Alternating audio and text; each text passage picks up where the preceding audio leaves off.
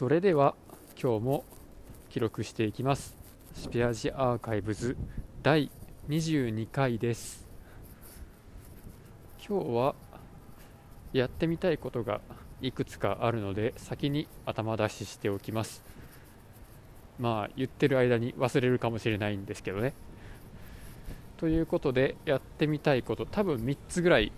あって1つ目が録音するアプリによって音質がどの程度変化するのかその比較実験。2つ目が、え話して話をするときに何を思い浮かべながら音を出しているのか発音しているのか、うん、発話しているのか。3つ目えー、っとなんかあったんですけど忘れました。あ多分あのあれです。聞いてくださってる方への何ていうかどうやったらちょっとでも聞き苦しくないかなという対策その3つです。なんかもうちょっとあったような気もするんですけどとりあえずその3つです。はい。で1つ目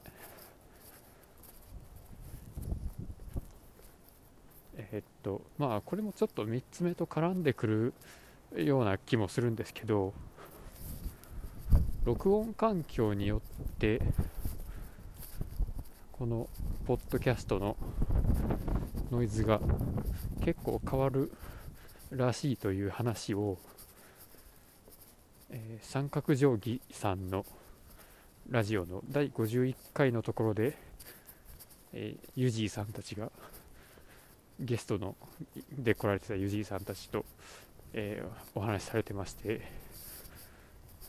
三角定規の皆さんも最初はアンカーのアプリを使っていたそうなんですけれどもなんかノイズが結構乗ってしまうということでいろいろ他のアプリに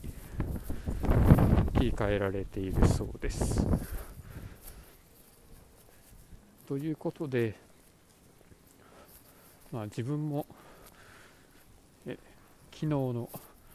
え昨日は1月何日でしたっけ？昨日は1月の16日かの第20回第21回の記録のところで、えー、まあ、できるだけありのままの音で、え、まあ、路上の音なども含めて、えー、残していった方がいいのではとかいうなんか変なアイデアがちょっと頭を横切ってですね。まあ、できるだけ編集せず、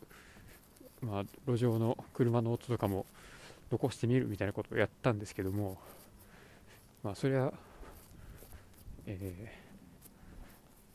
まあ、この僕の声を聞くために聞き取れないためにこう音量を上げていったところでこうバイクがブリブリブリブリって来たらそれはなんか申し訳ないのでその辺なんとか、まあ、改善していくためにはどうしたらいいかということでまず一番簡単なのが録音するアプリを変えるだと思いました。そこで手元にある iPhone の中でボイスレコーダー機能があるアプリは多分いろいろあるんでしょうけど今現在僕の iPhone の中には純正のボイスレコーダーとアンカーぐらいしかないのでこの2つだとどっちの方がいいのかっていうのをちょっとこの後比べていきたいと思います。やり方はどうしようかな。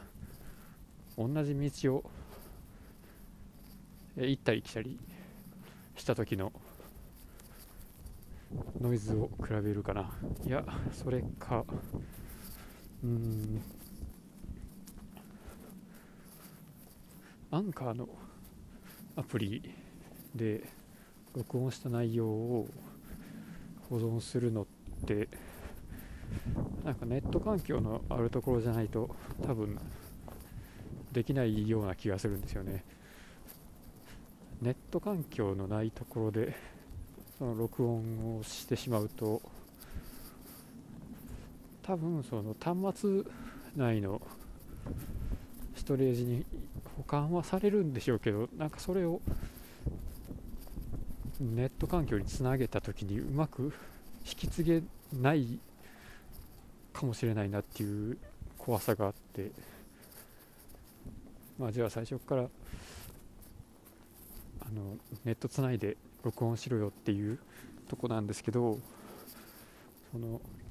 まあ僕は今は Y モバイルに契約していて月の、え、使えるデータの通信量が2ギガしかないのでもしそのアンカーで録音した瞬間に、え、クラウドのサーバーとかに録音データがアップされてしまうとそれだけで結構なデータ容量を消費してしまうのではないかというちょっと恐れがありまして。まあその恐れているだけでまだ検証はしてないのでただただ怖がってるだけなんですけどっていうのがあるのでアンカーで録音するときは最初、えー、4G でつないで録音を始めて録音ボタンを押してからえー、っと機内モードにするんですよ。あちょっと車が来るので音を下げた方がいいですね。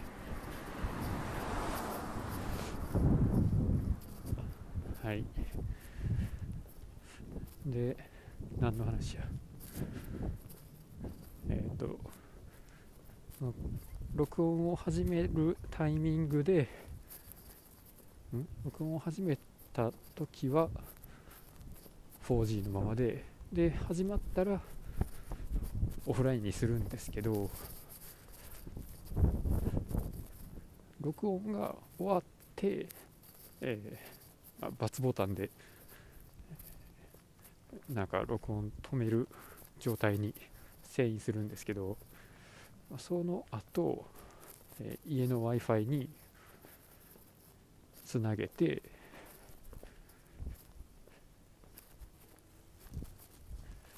家の w i f i につなげるとですねアンカーのアプリが再起動してサインインから始まるっていうことがあって、まあ、それでもサインインうまくできれば、えー、まあ、どっかに確かライブラリのところにライブラリの一番上に今と録音今さっきまで録音してた音源が入ってるっていう状態になってちょっとヒヤヒヤしながらそこを覗くんですけどまあそういう感じでやっているので、えー、そもそも何が言いたかったかというとアンカーで、えー、録音を始めるのは、まあ、今日の後半から最後にかけてです。でそれまではじゃあどうしてるのかというと今これは実は iPhone の純正のボイスレコーダーで音を取っています。あそうですねなのでボイスレコーダーのまま、まあ、家の近くまで行ってからアンカーに切り替えてもうちょっと行ったり来たりしてみましょうかというところが、えー、今日のやってみたかったことの1です。まあ、まだやってないんですけど。それと、まあ、2番は話してる時に頭の中に何を思い浮かべてるかっていうところでちょっと前からあのなんか考えてはいることなんですけど、まあ、それは置いといて先に3番の、えー、聞いてくださってる方への、まあ、配慮配慮ってこっちから言うのもなんかおこがましいんですけど。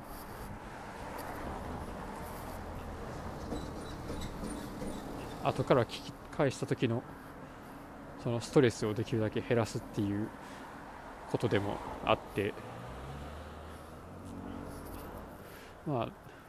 何が言いたいかというとまあ路上の遅がうるさい。それをなんとかしたいっていうことなんですね。でアンカーの僕のアプリを見るとですねどうやら数名の方がこの録音を聞いてくださっているようでして、まあ、その再生回数のほとんどは自分なんですけどこうせっかく興味を持って聞いてくださった方に、えー、まあまあ、耳を悪くさせてしまっては申し訳ないので、えー、例えば、まあ、そもそもあ、えー、申し訳ないのでその対策として耳を痛めてしまわないための対策としてまず一番効果があるのが、え、外で歩きながら録音しない。です。で2番目が外で歩きながら録音はするけど全部うるさかったところはカットする。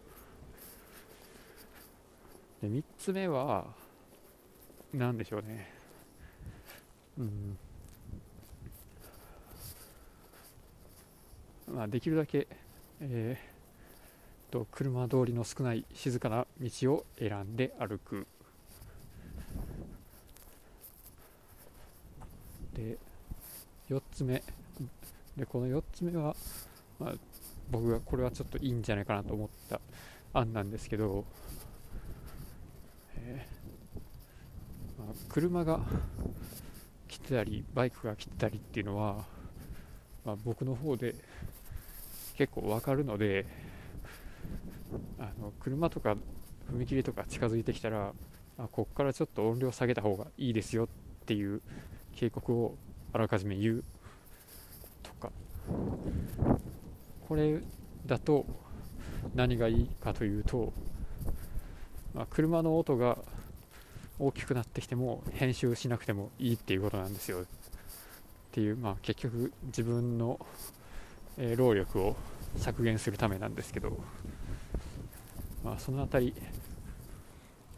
あでもちょっと今日は、えー、道を変えて歩いてるんですけど意外と車の多い通りを通りからちょっと離れているためか割と静かで、まあ、ずっとこの道から帰ったらいいんちゃうかっていう気もしてきました。でじゃあ試しにちょっと練習としてえー、バイクが近づいてきたのでちょっと音を下げた方がいいです、うん、どうでしょうね。これで間に合いましたかね。まあでも今日の歩いてる道はですね道幅はそこそこ広くて、まあ、4メートル以上はあるんですけどその割に車が全然通らないですね。あまあ住宅街の中の道です。いつものところはもっと細いんですけどなぜか車がよく通ったりするんですよね。で、とじゃあ一旦この辺りでアプリを切り替えたいと思います。一旦ここで切れます。はい。第22回のスペアジアーカイブズ後編です。まさか前編後編分かれるような記録が取れるとは思っていませんでしたけども、まあ、ここからはアンカーのアプリを使って録音していきます。話してる声の大きさとかはさっきからとずっと同じだと思います。ただこれからちょっと大きな車通りの割とある道を横切るのでまあちょっとうるさいかもしれません。っていうかそういえばあれですね。その前半のところで同じ道を行ったり来たりしますとか言ってたのになんかもう完全に忘れてましたね。ちょっとじゃあ戻ります。ある程度戻ってみてまあそこはさっきの車通りのあんまりなかったところを行きますんであバイクが来ますね。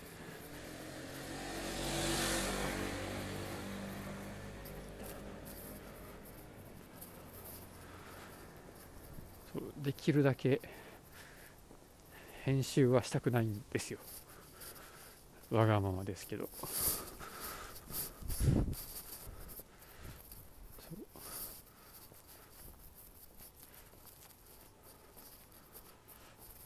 まあ編集してもいいんですけどっていうか昨日はあんだけ第30何回から編集しますとか言っておきながらもう昨日の今日で全く言ってることが違うっていうどういうことやねんって話ですけどまあまあそういうもんですね。このほんまになというか思いついたことをそのまま口にしてる感じでこれは練習になってるのかなっていうちょっと不安もありますけど。でもまあ練習になっているのかどうかっていうその何の練習なのかっていうととりあえず口を動かしてえー、発音するというか声を出すっていうことがまず、えー、かなりレベルの低いところではありますけど本当にそのレベルなんですよ自分の、えー、トークスキルというか発音スキルというか。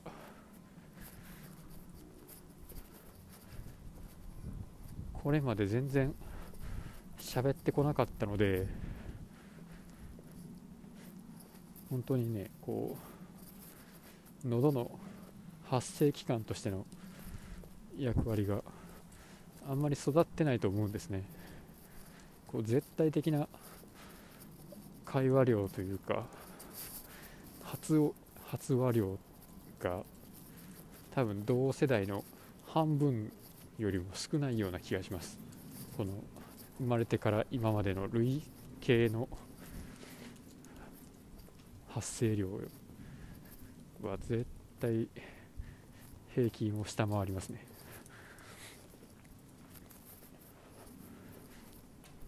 一日ほとんど喋らないとかって結構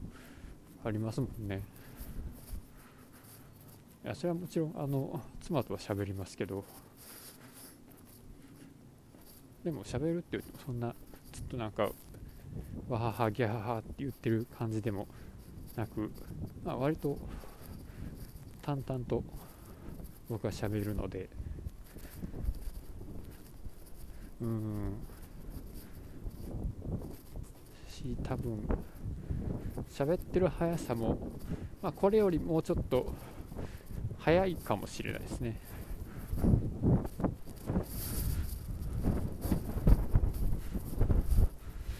まそんな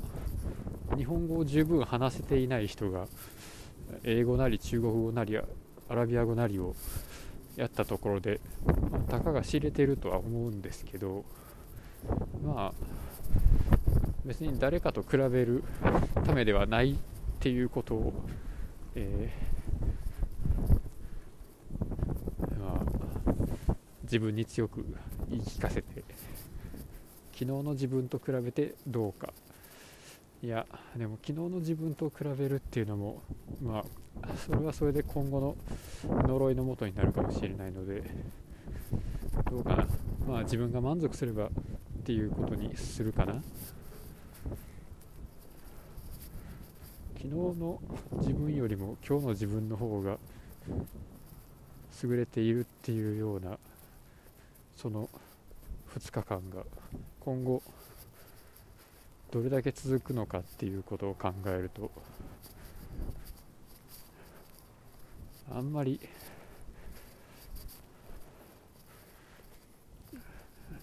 なんていうか前の自分よりも今日の自分の方が良くなってるっていうことを絶対的な正しさっていうふうに捉えてしまうと今後の自分の精神が持たなくなりそうなので、まあ、その辺はあんまり考えないようにします。ただ考えないようにするとは言ってもまあそうですね。面白かったらいいんじゃねぐらいにしておきます。でこれからえっ、ー、と交差点を横切ります。ちょっと青信号間に合うかわかんないですけど。ただコンビニの前でちょっと車がエンジンオンのまま止まってるのか。ああれですね。バイクがうるさいですね。僕もバイク乗ってるんですけど割と静かなんですよ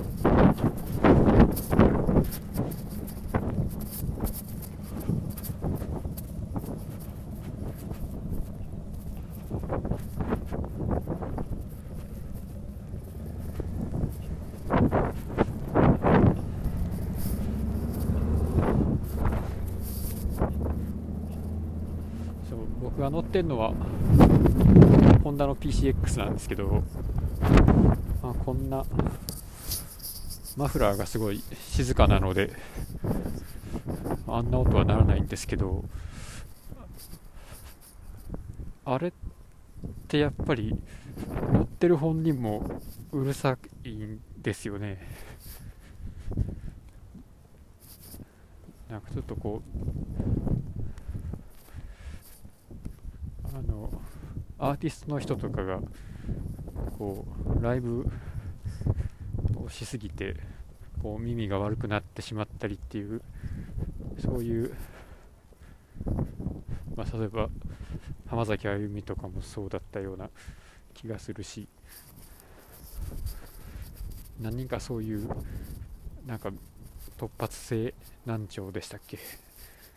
なんか耳が聞こえにくくなってしまうしかもそれがこう音楽を聴きすぎたせいでみたいなすごい悲しい病気があるんだったらバイクのマフラーの音がすごくうるさくて難聴になっ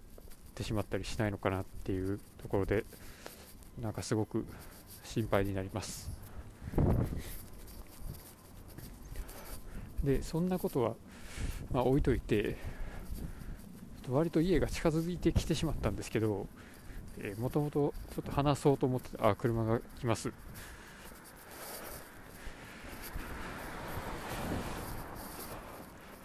話そうと思ってたのが喋ってる時になんか頭の中に何が浮かんでいるのかっていうことで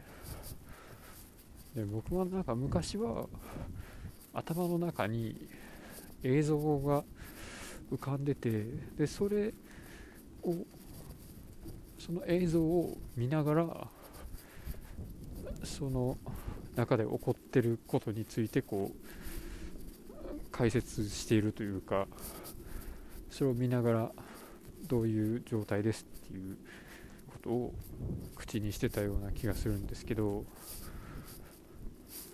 なんかあんまり最近何も頭に浮かばなくて何をもとに何をもとにというか何の台本をもとに喋っているのかっていうのがよくわからないんですよね。もしかしたらこの辺は人によっては例えばこう本当にこう文字が頭の中に浮かんでてそれをまさに台本のように読み上げているっていうパターンだったりそれとももしかしたらなんか聞こえててそれをこうシャドーイングしてるような感じで後追いで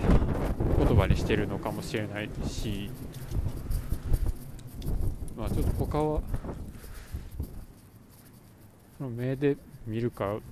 聞くかあ車が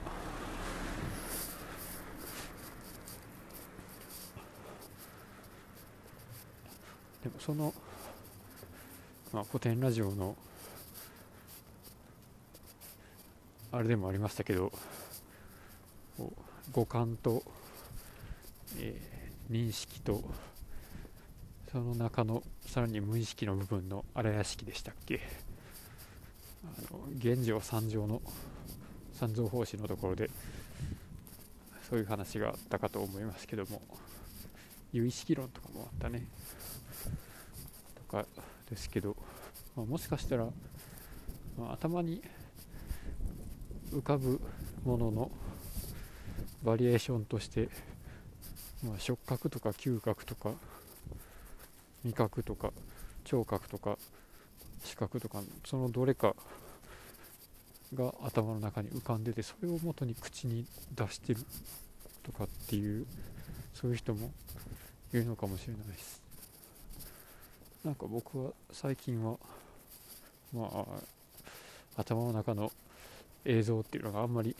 見えなくてなんかどうやって話すことを決めて自分が実際に口にしてるのかっていうのがよくわからないなっていうのをずっと思ったまま特にその進展がないっていう状態です。この辺り何かあのご存知でしたらというか考えるヒントをお持ちでしたら教えていただきたく存じます。ということで今日の